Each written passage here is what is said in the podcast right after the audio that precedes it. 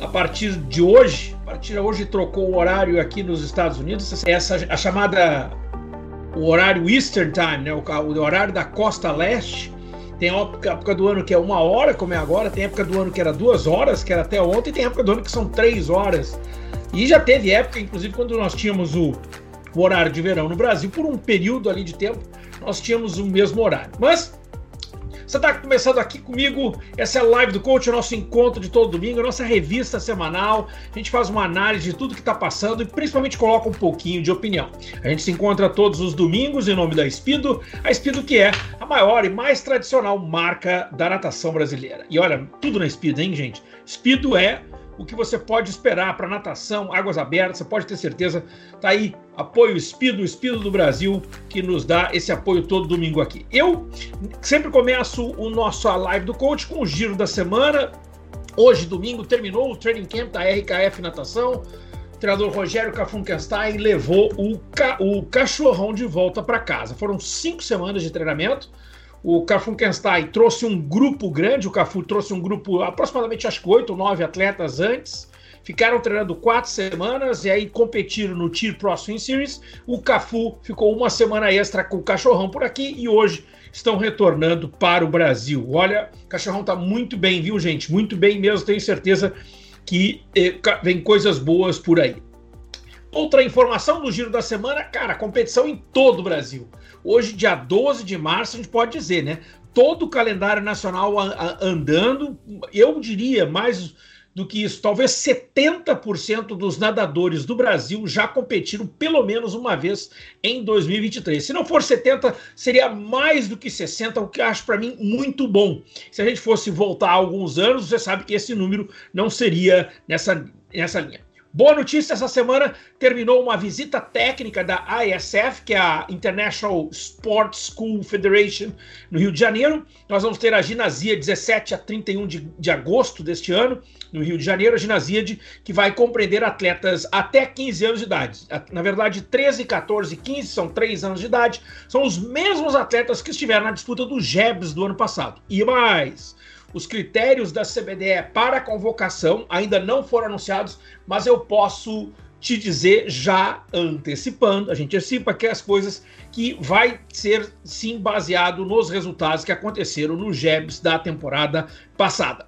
Outra informação interessante, adiantadas as obras da, do Estádio Nacional em Santiago, que é uma coisa muito boa para os Jogos Pan-Americanos, uma notícia boa, e saiu a data do Campeonato Sul-Americano Juvenil. A gente anunciou na semana passada que a Consanat iria anunciar entre a segunda e a terça-feira, acabou saindo na quarta-feira a data do Sul-Americano Juvenil. E a, vai de vai de 9 até 23 de setembro, né? Mas a natação ela começa exatamente uma semana depois do final do Campeonato Mundial Júnior que acontece em Netania, Israel. Eu até ali já fico com um pé atrás, eu já acho que para quem for convocado para as duas, eu acho melhor dar chance para uma outra delegação aí, né? Porque você vai para um campeonato mundial júnior em Israel, aí você tem sete dias para voltar para disputar um campeonato sul-americano em Buenos Aires, hum, não sei se é uma boa ideia, não, viu? Acho que é uma boa convocar atletas diferentes. E por fim, ainda no giro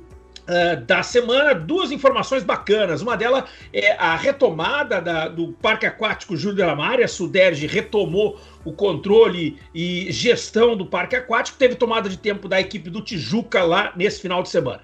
Essa semana nós fizemos uma live, uma live da Ocean Man Brasil, uma competição que vai acontecer no primeiro final de semana de abril e vai ter transmissão na TV Bahia. Estarei lá na transmissão da TV Bahia, Ocean Man Brasil, que é um circuito mundial de águas abertas, um negócio bem legal, bem diferente. Quem acompanha a Swing Channel tá vendo aí que vai ser um evento bem bacana, um evento internacional que está chegando ao Brasil. Aliás, falando em transmissão, gente. No próximo final de semana tem campeonato Guilherme Guido em Limeira. E olha, pela primeira vez. Este ano, acho que é a sétima edição do Campeonato Guilherme Guido. Esse ano vai ter Nicolas Santos presente e vai ter transmissão do Campeonato Guilherme Guido. É isso mesmo. E eu estarei aí na cobertura da transmissão do sétimo, da sétima edição do Campeonato Guilherme Guido. Está na hora de a gente entrar no primeiro tema. Terminou o giro da semana. Vamos falar de Campeonato Americano Divisão 2 foi neste final de semana, uma competição bem interessante na cidade de Indianápolis. O Brasil teve nada mais do que 16 atletas chegando no top 3 da competição. É, o, a competição universitária na divisão 2 ela é muito é, muito pró-estrangeiros. É uma divisão mais, uh, eu diria, mais amistosa para estrangeiros. Tanto é que há um domínio gigantesco Uh, no, então, não só no número de vitórias, como no número de finais, é realmente dominada pelos estrangeiros a divisão 2. E muitos brasileiros presentes. Eu nem contei o número de brasileiros, mas olha, foi. Se não deu 20, deu quase isso, viu? Deu quase 20 nadadores do Brasil presente na competição. E 16 deles chegaram no top 3. Mas você está vendo um pódio na competição, vão todos os oito finalistas vão ao pódio, né? Os chamados oito finalistas, até tem uma expressão que se usa que é chamado All American. Quando é, você diz All American, são todos aqueles que estão entre os oito melhores, os oito finalistas vão ao pódio. E lá sim, aí sim recebem seus troféus, que inclusive são os mesmos troféus. Você pode prestar atenção que os troféus que são distribuídos do primeiro ao oitavo lugar são os mesmos. Um detalhe interessante, muito interessante. Essa prova vai passar uma prova fantástica, viu? Essa é a prova dos 200 costas. Dá uma olhada no que o Tubiguete vai fazer por aí. E tem uma coisa interessante que é que no próprio troféu vem a colocação deles. E os troféus, como são confeccionados anteriormente, eles não oportunizam, eles não mostram quando o, o, troféu. Se você tiver um empate, você não tem dois troféus. Então você entrega um troféu uh, para um, um, atleta. Agora, esse ano saiu uma regra que é o atleta mais velho recebe o troféu e o outro recebe da Colômbia trocam pelo correio. Coisa que aconteceu na temporada passada, por exemplo, com a Lia Thomas e a Riley Gaines, né? Só que na temporada passada eles utilizaram a o critério de uh, ordem alfabética e deram, deram para Lia L na frente do R e deram o troféu para Lia Thomas na temporada passada. As duas tinham empatado na quinta colocação. Esse revezamento aí é o último revezamento, o revezamento que fechou a competição, 4 por 100 metros, na, 4 por 100 jardas nado livre. Tá ali o Arthur Souza, esse garoto aqui, ó, de ba... não, esse lá de cá. Aí, ó, aqui o Arthur aqui, ó. Esse aqui o Arthur. Aí o Arthur ali, ó. Esse é o Arthur Souza, gauchão, ele que nadou o revezamento. Aliás, o Arthur também estava no primeiro revezamento, o 4 por 200 livre, e no último revezamento, o 4 por 100 livre. Uh, e até hoje, até fiz uma postagem interessante. Eu não sei se vocês concordam comigo, mas quem acompanha a natação e você vai para um evento e você ganha o último revezamento, você sai da competição com o espírito de que você ganhou a competição. É impressionante como ganhar a última prova estrategicamente é muito forte. É, é, a competição, de uma forma geral, acho que os brasileiros nadaram muito bem, como eu disse, 16 deles chegaram no top 3, e isso é muito expressivo. Eu acho que tem gente que poderia ter nadado melhor, eu acho que tem muita gente que ainda está aprendendo a nadar em jardas, e especialmente o Luiz de Silva, nadador lá do Emmanuel College, ele que chegou, fez uma baita temporada, estava super bem, é, é, é, no, no, na temporada do. do no, super bem na temporada do, durante a temporada, né, nos, nos dual meets, por muito tempo ele esteve ali entre os primeiros, segundo colocado, primeiro, segundo, terceiro colocado, mas chegou no campeonato na hora que valia, acabou nem subindo ao pódio, né? Aliás, nos 200 não chegou nem na final, mas acontece, gente, nadar em jardas é diferente. Quando você troca, você tem que entender a temporada eu acho que faz parte. E um dos grandes exemplos é a prova que 200 costas que eu quero assistir com vocês, do Nathan Biguetti. É o único vídeo que tem aí, Richard. Essa prova tem uma prova, uma história muito interessante. O Nathan Biguetti, quem lembra do Nathan, Nathan foi um atleta revelado lá no Mato Grosso. Já era bom nadador ali na categoria juvenil, aí foi para o Minas, ficou ainda melhor, chegou à seleção brasileira e foi para os Estados Unidos. A primeira temporada dele, ele nadou na Anderson State e não foi bem. Aí ele trocou, né? ele transferiu para Drury e na Drury ele fez uma carreira fantástica. Mesmo afetado pela pandemia, essa foi a quinta temporada dele. Esse é esse que está aí na frente. Ele fez um ritmo de prova muito forte, talvez até forte mais, mas eu jamais brigarei com algum atleta, jamais reclamarei de algum atleta que nade forte. Quem bate recorde tem que nadar forte, então ele passou forte. Agora talvez não precisasse passar tão duro. Você vê que ele passa realmente muito bem, ele estava muito bem na prova mas ele paga o final de prova dele. Foi, é, era, como eu disse, o quinto ano uh, da carreira dele por aqui. O, o, O Natan já tinha sido campeão dessa prova, já tinha sido o terceiro colocado nessa prova, e até na temporada passada ele não foi bem, que ele não, pegou nem não chegou nem à final dos 200 costas, mas acabou fazendo aí essa super prova. Acho que foi uma prova fantástica. Você pode ver que essa é, vai ser a virada, ele ainda está 125 metros, 125 jardas é a virada aí. Quando você vai virar a virada, essa virada que vem agora será a virada dos 150 metros. E ele está com mais de um segundo de vantagem em relação àquele nadador que está ali no meio. Mas você já conseguiu identificar que já havia uma queda na frequência de nado dele. E aí o outro nadador começa a crescer e o Santiago, outro, tem um outro nadador aqui que também acaba, e ele acaba ficando com a terceira colocação. Ele ainda vira na frente no 175, tá aí a torcida do cara que ganhou, né? E os caras muito louco ali, né? e aqui você já vê que o Natan, mesmo assim o Natan não entregou, mas eu achei assim uma carreira muito legal do Natan Biguetti, uma carreira bem interessante. E eu fiquei assim extremamente contente com, com, o desempenho, não só dele, mas de como todos os nadadores brasileiros que ali estiveram. Nós tivemos um campeão brasileiro uh, na temporada, né? Nós não tínhamos tido nenhum campeão brasileiro no ano passado, e foi o Davi Mourão. Aliás, o Davi Mourão publicou uma foto, cara, agora no Instagram, que eu achei o máximo do máximo. Vou botar aqui para vocês, porque é uma foto muito legal. Achei, olha, a foto do Davi Mourão no Instagram, tá o top do top, grande Davi Mourão, e aí é o seguinte, como eu disse a vocês, como todas as provas você vai ao pódio, né? Todas as provas você vai ao pódio, você tá vendo que ele tá com quatro troféus ali. E ele foi, né? Ele foi ter, primeiro colocado nos 100 metros na do peito, ele estava na final dos 200 peito, ele foi uh, campeão do 4 por 50 medley e vice-campeão do 4 por 100 medley. Por isso, esses quatro troféus, como eu disse a vocês, são os mesmos troféus, só que eles mudam somente o que está escrito ali. Por isso, o Davi Mourão arrasando aí. E foi, acho que uma temporada, de uma forma geral, cada vez mais, eu, eu acho que é uma oportunidade interessante. E eu até digo para vocês, ele fez 52,6 nessa competição. O Davi, tem mais dois anos de, de NCAA, dois, dois anos de NCAA. Se ele tivesse na divisão 1, por exemplo, né, eu, eu, eu, eu, faço questão de citar esse aspecto. Se o Davi Mourão fizesse parte de uma universidade de primeira divisão, ele não iria disputar o NCAA. Então a temporada dele teria terminado duas ou duas semanas atrás nas conferências, né? Como ele faz parte de uma escola de divisão 2, ele teve a oportunidade de disputar um campeonato americano, se sagrar campeão americano. Então, eu, eu, eu, evidentemente que tem alguns atletas que têm determinado nível um pouco mais à frente, né? E outros nem tanto. Então, eu acho que é interessante que você faça a escolha adequada, que você faça a escolha correta, até para que você possa ir para o lugar que realmente você tem que estar.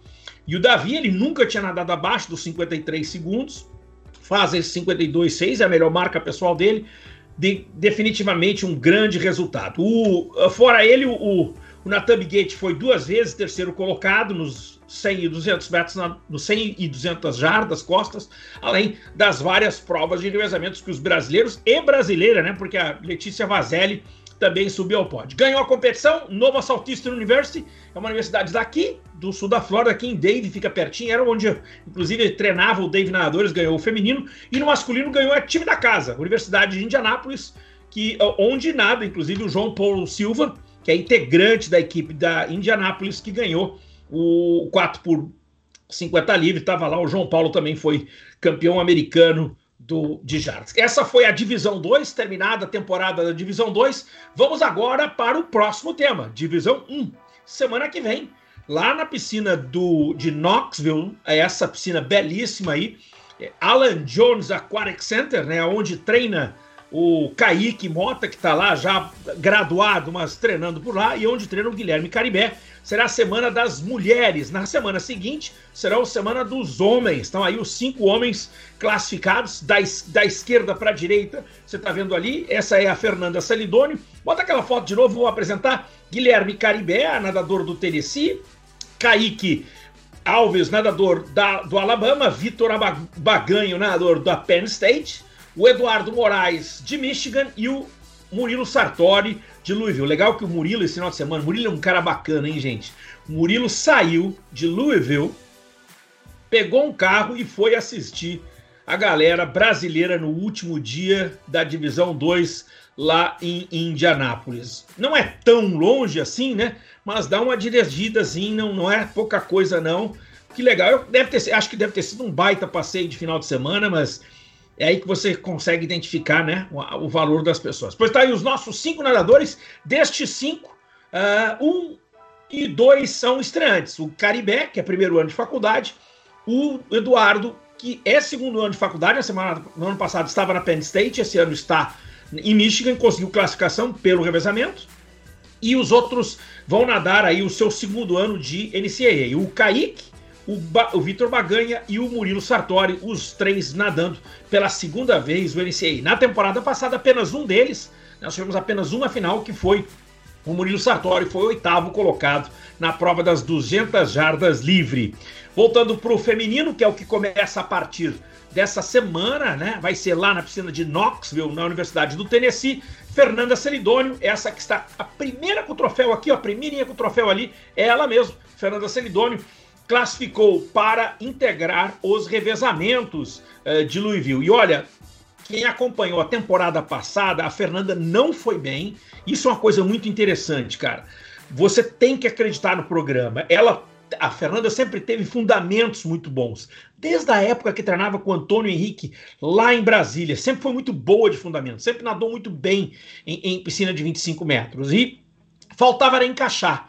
Porque nadar em jardas, eu até faço questão de, de, de explicar, explicar isso para vocês, não é a mesma coisa. Porque quando você nada em jardas, por ser menor com a piscina de 25 metros, inclusive, quando você começa a acelerar o teu nado já vem uma virada, você quebra essa rotina. Então de, demora um tempo para você se enquadrar nessa, nessa sequência. E eu já tive grandes nadadores, e eu estou dizendo como técnico mesmo, que tiveram dificuldade de assimilar de como fazer a transição, né, da habilidade todas que eles tinham no treinamento, chegar numa competição e nada bem. E um deles é o João de Luca, João de Luca, treinou aqui comigo no Dave Nadadores. O João era péssimo quando a gente competia em jardas, ele não saía do lugar. Depois ele acabou sendo campeão, duas, não, três vezes campeão do NCAA. E nos 200 livres, na época, quando ele foi campeão, ele fez a quarta melhor marca da história. Bom, essa é a semana de, divisão 1, começa então, portanto, a partir dessa semana a divisão 1. Nessa semana também começa a divisão 3, mas nós não temos nadadores brasileiros, e aqui eu falo uma coisa interessante em relação à divisão 3. Atenção, atletas, vou repetir, porque eu já falei isso aqui. Divisão 3 não tem bolsa atlética. Você, por ser o melhor nadador, não ganha, você tem bolsa acadêmica. Ou seja, se você for um bom aluno, quem sabe uma boa opção para você estender a sua carreira atlética na, com uma graduação no exterior. Vamos passar para o item 4 da nossa pauta, Richard. Vamos falar de competições internacionais. Poxa, olha, essa semana. Aliás, são três semanas consecutivas de competições internacionais de primeira linha. Na semana passada, o Tier Processing Series, aqui em Fort Lauderdale. Essa semana foi o North South Wales State Championship na Austrália. Você está vendo aí o recorde mundial 200 costas. E na próxima semana, já começou hoje, mas segue por toda a semana, é o, o Grand Prix, né, o chamado Grand Prix lá da Federação Francesa. Hoje teve uma competição, hoje e ontem, foram dois dias, hoje e ontem, tem um intervalo, segunda-feira, tem mais uma competição terça e quarta e tem uma competição fechando final de semana. E aí sim, completa. Vai ser distribuição de 100 mil euros para o Big, é, que é uma grande competição que eles estão. É um modelo novo, né? E deu muita gente estrangeira, a gente vai falar sobre isso já já. Primeiro tem que falar daquele Maqui, o grande performance, a grande performance desse ano, recorde mundial. É o primeiro recorde mundial entre todos os recordes mundiais que estão em vigência, daqueles que estão em vigor, é o único recorde mundial em piscina longa de prova olímpica que não foi batido em competições fortes, tipo campeonatos nacionais, seletivas e campeonatos internacionais. Não tem outra competição no mundo, não tem outra prova olímpica no mundo no qual o recorde tenha sido batido dessa forma. O New South Wales, até para vocês terem uma noção, é uma competição é, que era o antigo uh, Sydney Open. Essa competição se chamava Sydney Open. E ela é diferente dos outros campeonatos estaduais que acontecem nessa época, nesse primeiro trimestre na Austrália porque ela permite a participação de todos. Por isso, você vê aí que porque no estado de New South Wales, né, que é, é, é ela é nadadora de Queensland, né? Que é no, não é o mesmo estado, mas é porque essa competição é um pouco diferente. É uma competição que é a mais aberta e por isso permite. E, e ela na, tradicionalmente tem sido, né, dos campeonatos estaduais a mais forte e não deu outro. Foi muito forte. Ela vai fazer aí o 203 é, é, 30, é, 34, que é o novo recorde é, do, do, Mundial dos 200 metros nado costas. E uma coisa interessante que na virada dos 150 metros ela fez o mesmo parcial de virada do antigo recorde da Regan Smith. Então ela, né, 1:31.84 na, na virada dos 150. Ela faz o último 50 metros melhor e bate esse recorde. A Taylor McKeown, que é a irmã dela, deu uma entrevista indicando que ela não estava polida para fazer isso. Então, além disso, então você vê uma nadadora que bate um recorde mundial é, numa competição que não é uma competição alvo e ainda, ao que tudo indica, né, a gente não tem essa certeza, talvez ela estivesse é, mais descansada, deu uma baixada e tudo mais. Eu hoje estava inclusive falando com o Cafu porque na semana passada no Tier Próximo Series, né, o, o Ahmed Rafanoui nadou muito bem.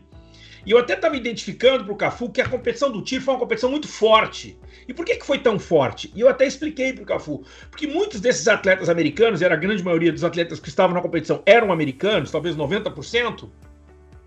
É, esses atletas treinam com as equipes universitárias que estão nas, nas conferências e estão nos nacionais. Então, como o treino é dado praticamente junto, ou quase sempre junto, é, alguns dias não, algumas séries não, muitos provavelmente devem ter dado uma baixada. E a gente identificou, haviam vários nadadores que treinam em Indiana que estavam raspados, Ahmed Rafanawi era um deles, que inclusive fez a melhor marca masculina da competição, aquele 7,48 nos 800. O Dylan Carter, que falou comigo, que disse que ia ganhar o 100 livre, ele falou para mim e ele estava raspado, né? Então, tipo, vou... aí, aí a gente estava comentando hoje, eu e o Cafu, que quando você analisa a natação, especialmente durante a temporada, e você vê um atleta e, e numa determinada condição e outro atleta em outra, você fica um pouco prejudicado em fazer uma, uma análise de, de juízo própria. Porque uma coisa é quando você analisa a natação nas competições alvos, né? Então, eu no campeonato mundial ou na seletiva, eu consigo identificar quem está bem e quem está mal. Durante a temporada, você não sabe. Porque talvez algum atleta possa ter tido uma baixada, pode ser outro que pode ter treinado muito forte. Então você tem que ter muito cuidado em fazer essas análises, que às vezes não pode ser análises tão precisas em relação a isso.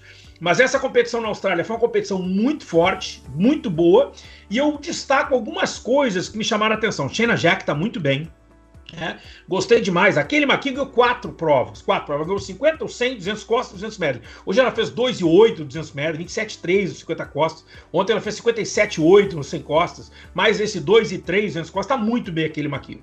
É, e tem outros atletas interessantes que nadaram muito bem. Por exemplo, o Kyle Chalmers, ele nadou 48-0 nos 100 metros nado livre.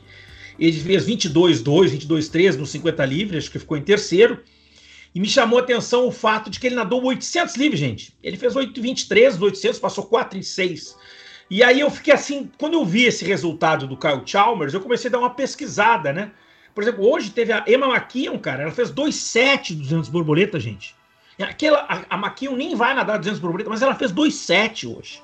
E aí eu vi a Molly O'Callaghan, que ganhou o 200 livre hoje, passando ali Ariadne Titmus no final. Titmus nadou direitinho, 4 e 1 nos 400 e 1,55 nos 200, mas perdeu para Molly O'Callaghan nos 100 livre. Nos 200 livre, perdão. E, as e, a, e, a, e uma coisa interessante é que a Ariadne virou na frente nos 150, mas a Molly O'Callaghan fechou muito forte. A Molly O'Callaghan é uma velocista nova, 18 anos de idade, baixinha. E ela treina, inclusive, junto, né? treinam junto lá com o Dean Boxall, lá no St. Pete, são do mesmo clube. Mas me chamou muito a atenção por ela ter essa característica mais de velocidade e principalmente ter ganho da Ariadne Titimus na parte final da prova. E aí eu fui pesquisar umas outras coisas que a gente, a gente olha o resultado, a gente olha só pro primeiro, né?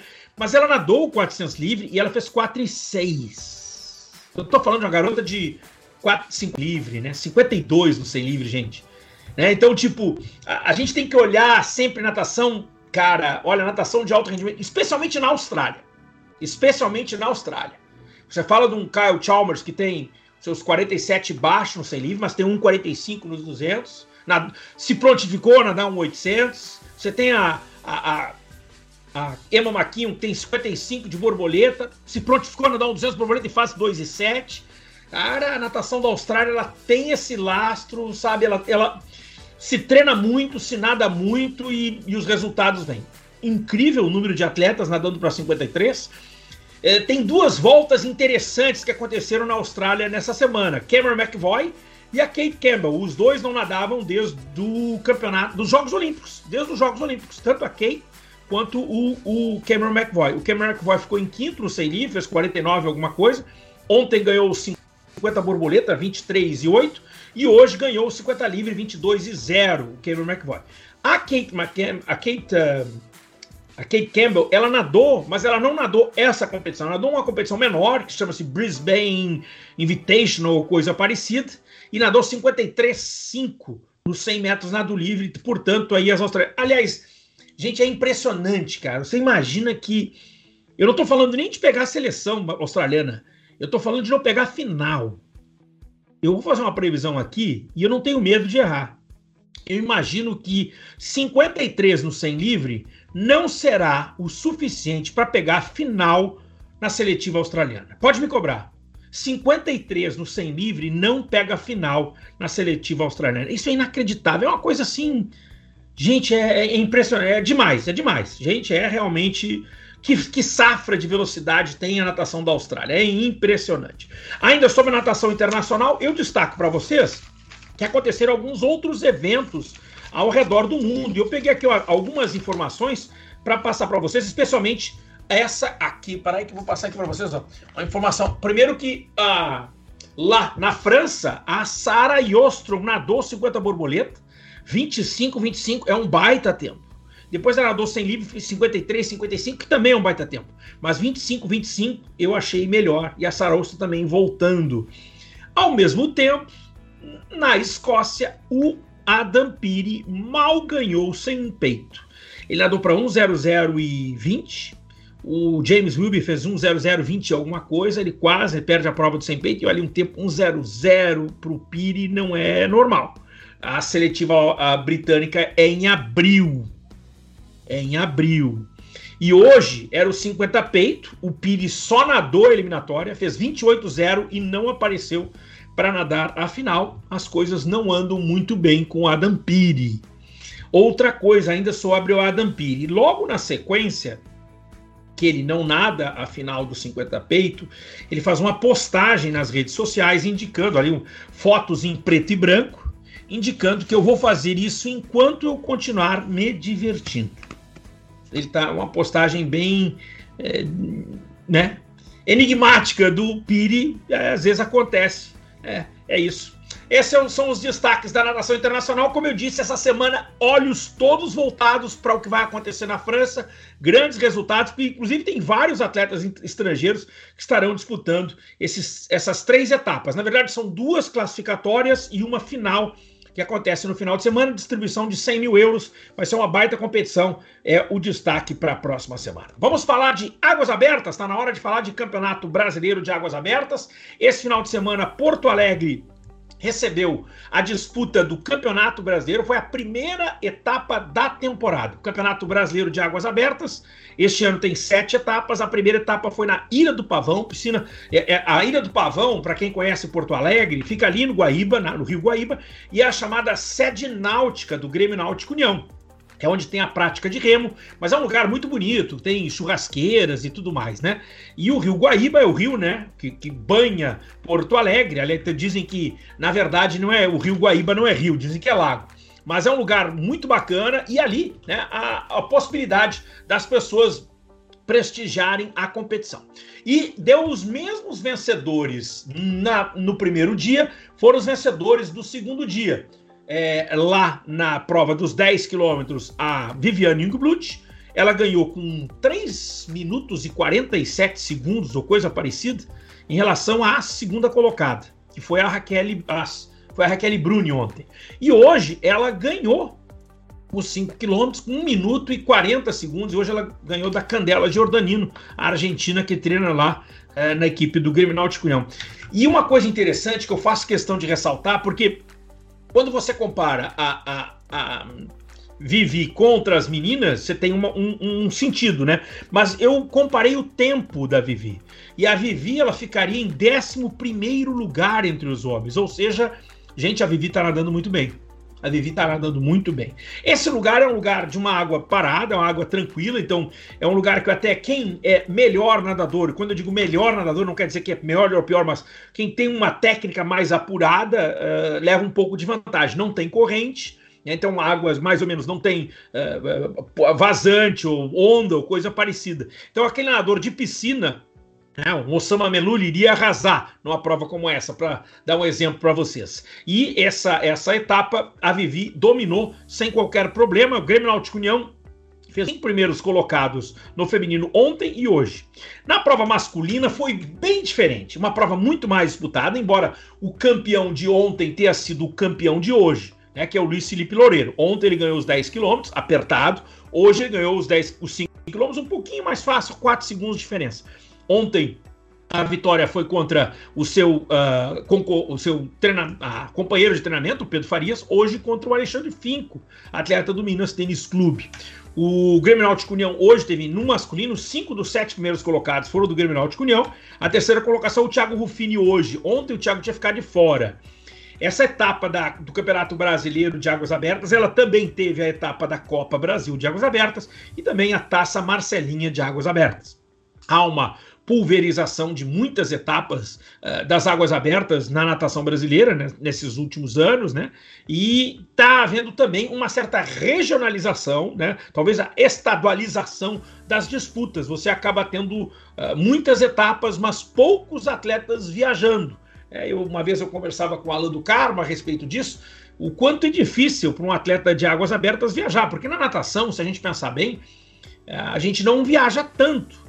A gente não viaja tanto. E mais do que isso, e quando você viaja, você disputa várias provas, né? Nas águas abertas você viaja mais e faz uma ou duas provas, então a coisa acaba ficando um pouco pesada. Acho que tem... E nós ainda temos outro detalhe, né? O nosso país é um país de estrutura continental, então é um pouco complicado. Se você botar na ponta do lápis, é um pouco. A gente tem. E eu, eu, eu, eu imagino, eu até entendo a, a, a questão da, das federações, é, porque as federações elas vivem basicamente dos eventos. São os eventos que dão não só a visibilidade, é o que dá o rendimento, é o que dá a arrecadação das federações, está toda ela baseada na realização dos eventos. Então, se eu não tiver evento, eu não ganho. Então, eu tenho que fazer evento para ganhar, para botar minha marca, aquela coisa toda. Só que eu acho que a gente tem que talvez pensar numa outra, outra forma de melhorar esse sistema. Eu ainda acho que nós ainda não encontramos um modelo adequado. Ah, não encontramos ainda. Não, não encontramos.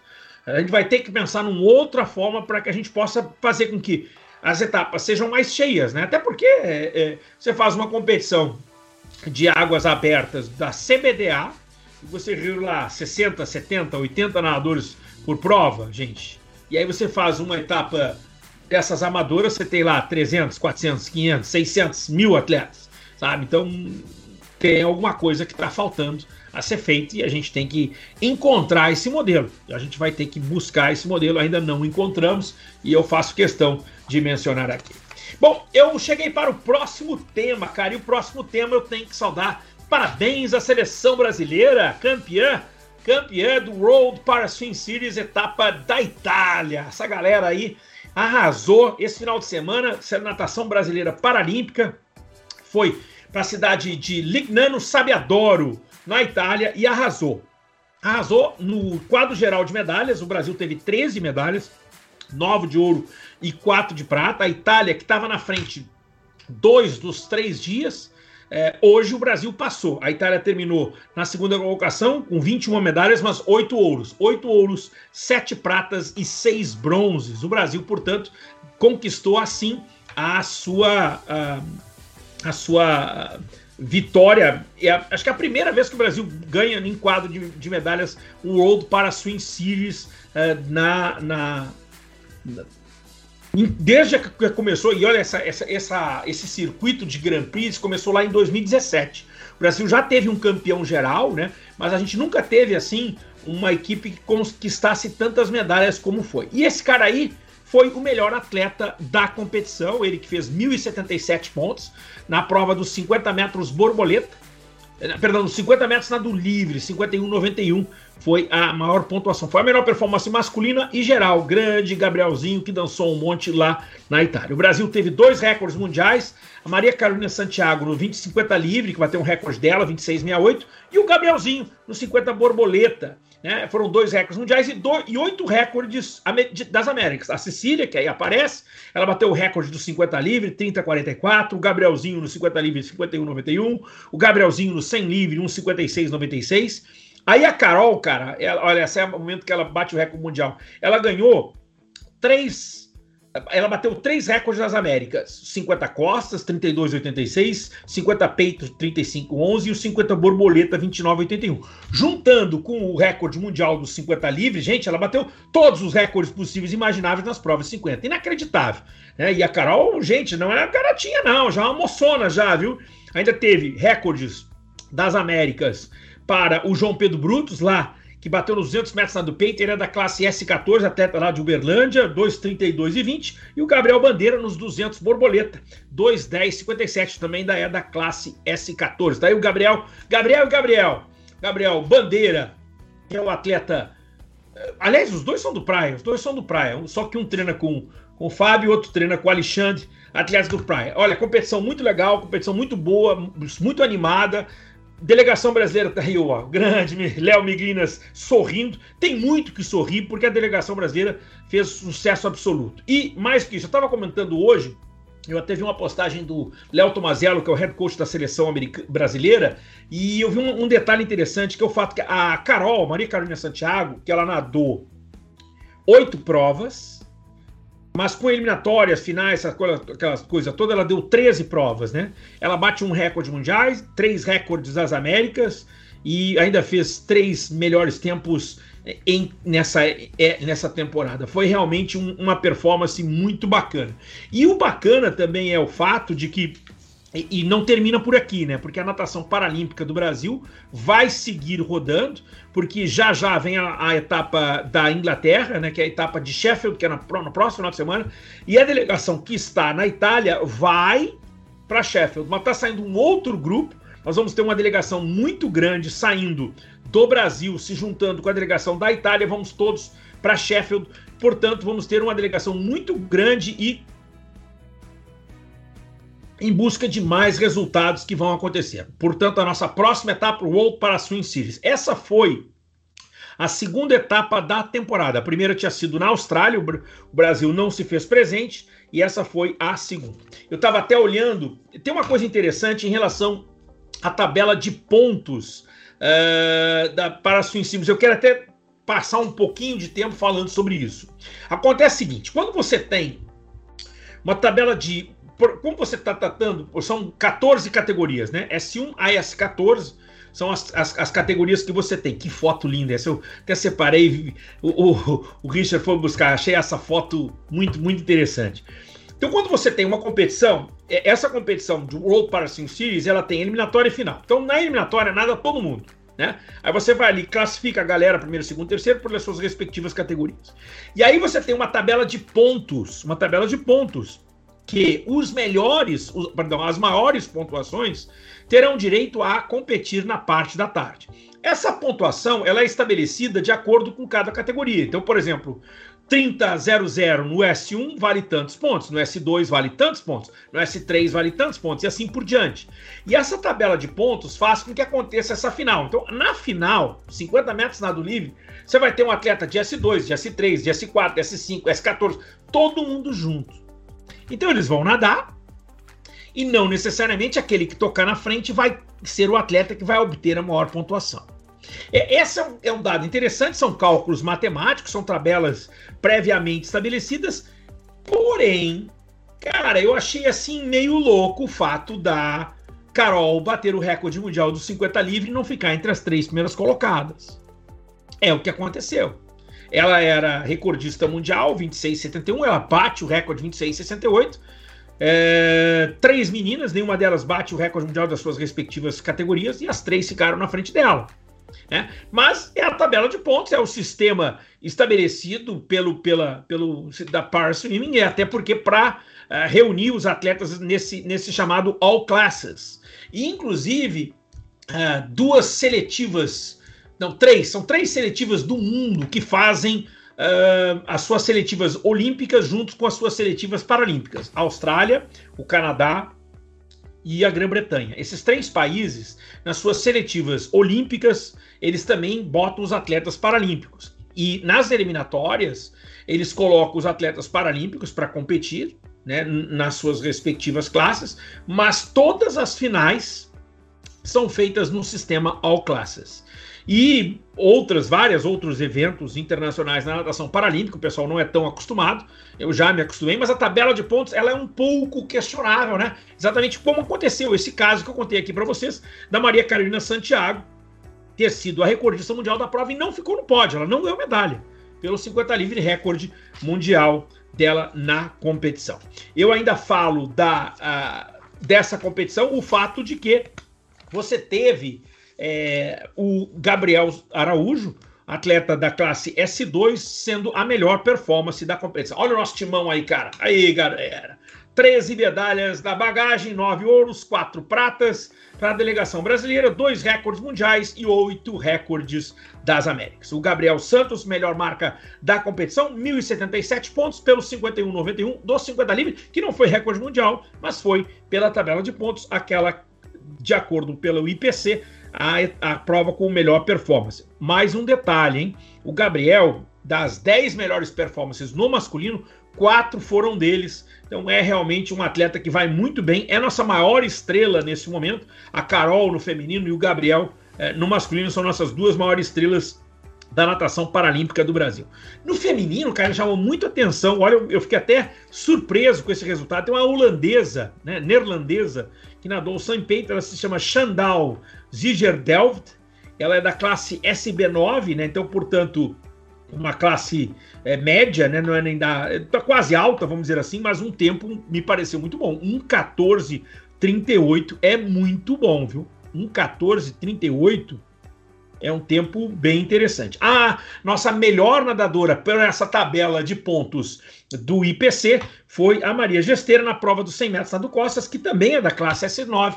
Ela fez 1,10 e 77. Portanto, essa é a seleção brasileira paralímpica que encerra sua participação no World Para Swim Series e agora encara uma viagem para Sheffield, na Grã-Bretanha. Esse ano tem campeonato uh, mundial, gente. Esse ano tem campeonato mundial paralímpico. A seleção brasileira tem os seus critérios já estabelecidos. Essa galera, depois que retor retornar desse, desse giro pela Europa, vai encarar uma seletiva. Eu já falei várias vezes aqui e repito.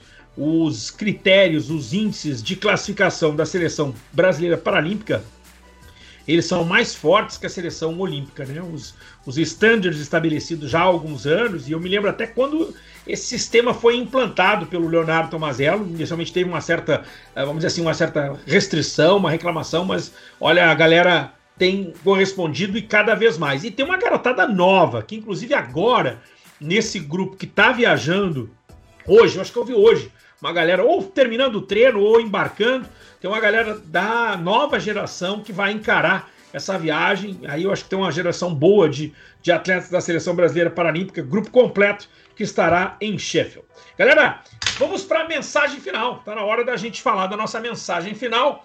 Hoje está tudo tranquilo por aqui. Eu até o pessoal que está aí, coach, você prometeu que ia distribuir, você prometeu que ia distribuir bolsas para o encontro dos treinadores. Lembra disso? Prometi mas eu não é que eu tenha desistido de distribuir, não, viu? Eu vou distribuir, mas vai ser distribuído essa semana no Instagram.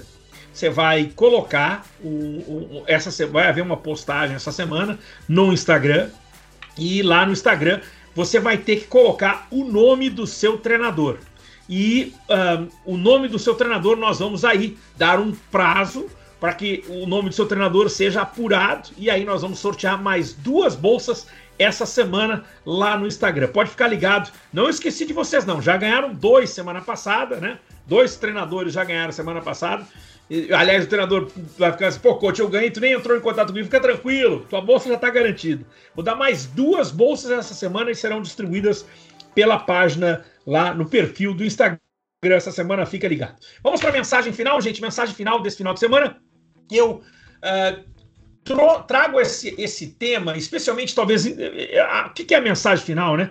É, você sabe que a gente, quando faz a live, eu, eu, eu produzo a live, eu produzo a live. Tem gente que abre o Instagram e sai falando: não, não, essa live é uma live produzida, porque é uma, uma live que, além de trazer a informação e a opinião, ela tem um, um contexto de trazer para vocês uma revisão de tudo que está se passando. Eu não poderia abrir aqui a live e não dizer para vocês. Eu, a minha intenção é de que vocês saiam daqui sabendo, né, tendo uma noção do que está acontecendo. E também com um toque de opinião, claro, evidentemente. Mas é, a mensagem final ela é uma contribuição a mais. É uma, mensagem, é uma mensagem que vai um pouco não só do do que está recorrente, mas também às vezes de pontos interessantes que eu acho que precisam ser ressaltados. Então eu às vezes passo dois, três dias pensando no que vou dizer para vocês. E essa semana o campeonato americano da divisão 2 uh, eh, me inspirou para fazer a mensagem final para vocês. E, e, eu digo para vocês que eu, eu me mudei para os Estados Unidos em janeiro de 99 e entre as maiores experiências que eu tive na natação americana, aquela que eu acho que mais diferencia da natação brasileira, é o fato de que nos Estados Unidos a natação é um esporte coletivo. É um esporte coletivo. A, a mensagem que eu vou trazer para vocês é exatamente em cima desse esporte coletivo. E essa semana, no, na competição universitária, esse contexto coletivo ele é levado ainda mais adiante. E eu explico para vocês como é que funciona isso. É, Primeiro que não é uma coisa de um dia para o outro, ou seja, você quando começa a nadar nos Estados Unidos, você já tem todo o contexto do tipo grito de guerra, de torcer pelos colegas e assim por diante. Já há um contexto de formação na, na base do clube, né? Depois esse contexto ele é enriquecido porque a natação escolar no high school ela já tem um mini college não, um mini college, uma abordagem parecida com o que você vai encarar na universidade, mas aí sim extravasa, potencializa e explode na natação universitária.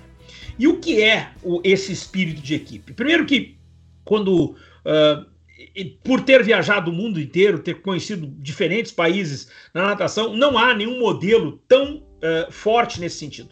Eu diria mais, acho que talvez a natação americana talvez seja uma das poucas do mundo, não vou dizer que é a única, mas talvez seja uma das poucas do mundo onde natação é realmente um esporte coletivo.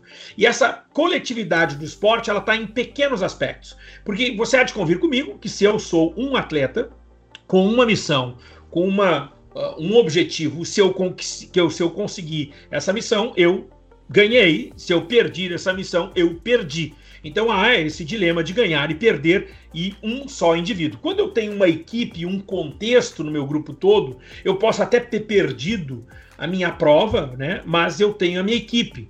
E eu tenho a minha equipe eu tenho que celebrar. Então, o americano ele consegue, nesse aspecto, de uma forma ou de outra, fazer com que isso seja realmente cultural. Então, quando eu digo a vocês que o esporte natação nos Estados Unidos é um esporte coletivo, isso é cultural. Até porque a natação ela não deixa de ser um, esporte individual, porque eu nado sozinho. Só tenho eu, é eu contra o relógio. Mas o contexto cultural que é dado a ele de, de, de, de esporte por equipe, e você sente pela equipe, há uma, uma, uma, um engrandecimento. E aí eu digo, sem dúvida nenhuma, de potencializar as experiências desse nosso esporte. E eles são muito bons nesse aspecto. E eu digo mais, ah, como, é, como é que você consegue fazer essa, essa, esse sentimento de compartilhamento, esse sentimento de enriquecimento do coletivo. Em pequenas coisas que vão construindo até você chegar e fidelizar. Isso é outra coisa que é muito importante, a fidelidade. Porque se eu nado e eu não consigo o meu objetivo, eu saio dali frustrado, eu, puxa, eu não quero mais nadar. É quase com uma reação quase que imediata, às vezes, né? Nem para todos, mas às vezes acontece. Mas se eu tenho o meu time e eles precisam de mim, como eu não posso mais nadar? O casamento precisa de você, você não pode nos abandonar, nós queremos você conosco. Então, há toda essa linha que é, como eu disse a vocês, cultural. Bom, a notícia boa que eu tenho dar para vocês é de que esse espírito coletivo do americano, que é enriquecido ainda mais na seleção americana, quando você vê um, uma competição de seleção americana e quem faz parte da seleção brasileira absoluta, quem faz parte da seleção brasileira absoluta sabe que isso é, é absurdo. Porque absurdo de, de, diferente em relação a todos os outros. Quando um atleta de alto rendimento não nada aquela etapa, ele nem vai para a piscina, ele fica no hotel e tal. E os americanos quase sempre todos lá com as suas bandeirinhas e tal. E isso não é obrigatório, gente, é cultural. E, e eu ainda acho que leva-se um tempo para se ajustar a esse, todo esse tipo de coisa, mas eu já identifico algumas coisas acontecendo dentro da natação brasileira que me parecem se aproximarem de, desse contexto de coletivização e até mesmo de aprimoramento desse sentimento uh, de esporte coletivo. E pequenas coisas, eu, puxa, tenho ressaltado, nós estamos início de temporada, eu adoro publicar esse tipo de coisa. Poxa, a equipe do Cerc San Caetano fez uma, um grito de guerra gigantesco essa semana, toda a equipe, aquela foto, né? O pessoal do Paineiros tirando foto, o pessoal lá do, de Alagoas, a equipe lá do Diego Calado falando. Então, essas coisas, essas pequenas coisas, e eu estou falando de abrir uma temporada com uma clínica, foto oficial, palestra dos pais, grupos, grito de guerra, pequenas coisas que vão contabilizando e criando essa fidelização do atleta com o programa, com o atleta com o companheiro e cada vez mais enriquecendo esse sentimento de equipe. Isso é gigantesco. Eu, até quando um atleta brasileiro vem para a universidade, ele vai para as primeiras competições, e aí ele né, terminou o aquecimento e tal, tal. Pô, todo dia tem grito de guerra, cara. Todo dia. Já imaginou, cara? Todo dia termina o treino, o cara sai da guerra. Aí o nadador brasileiro, ele, ele, ele fica assim: o que, que eu tô fazendo aqui, cara?